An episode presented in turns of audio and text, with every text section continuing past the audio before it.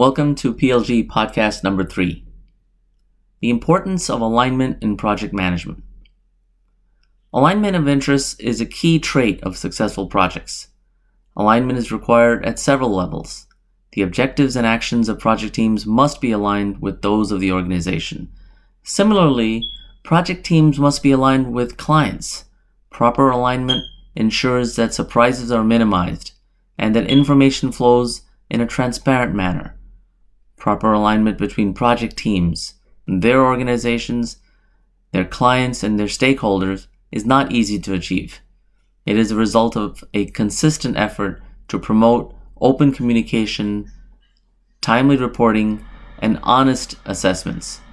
This requires a high level of maturity and leadership at the project level and at the senior management level.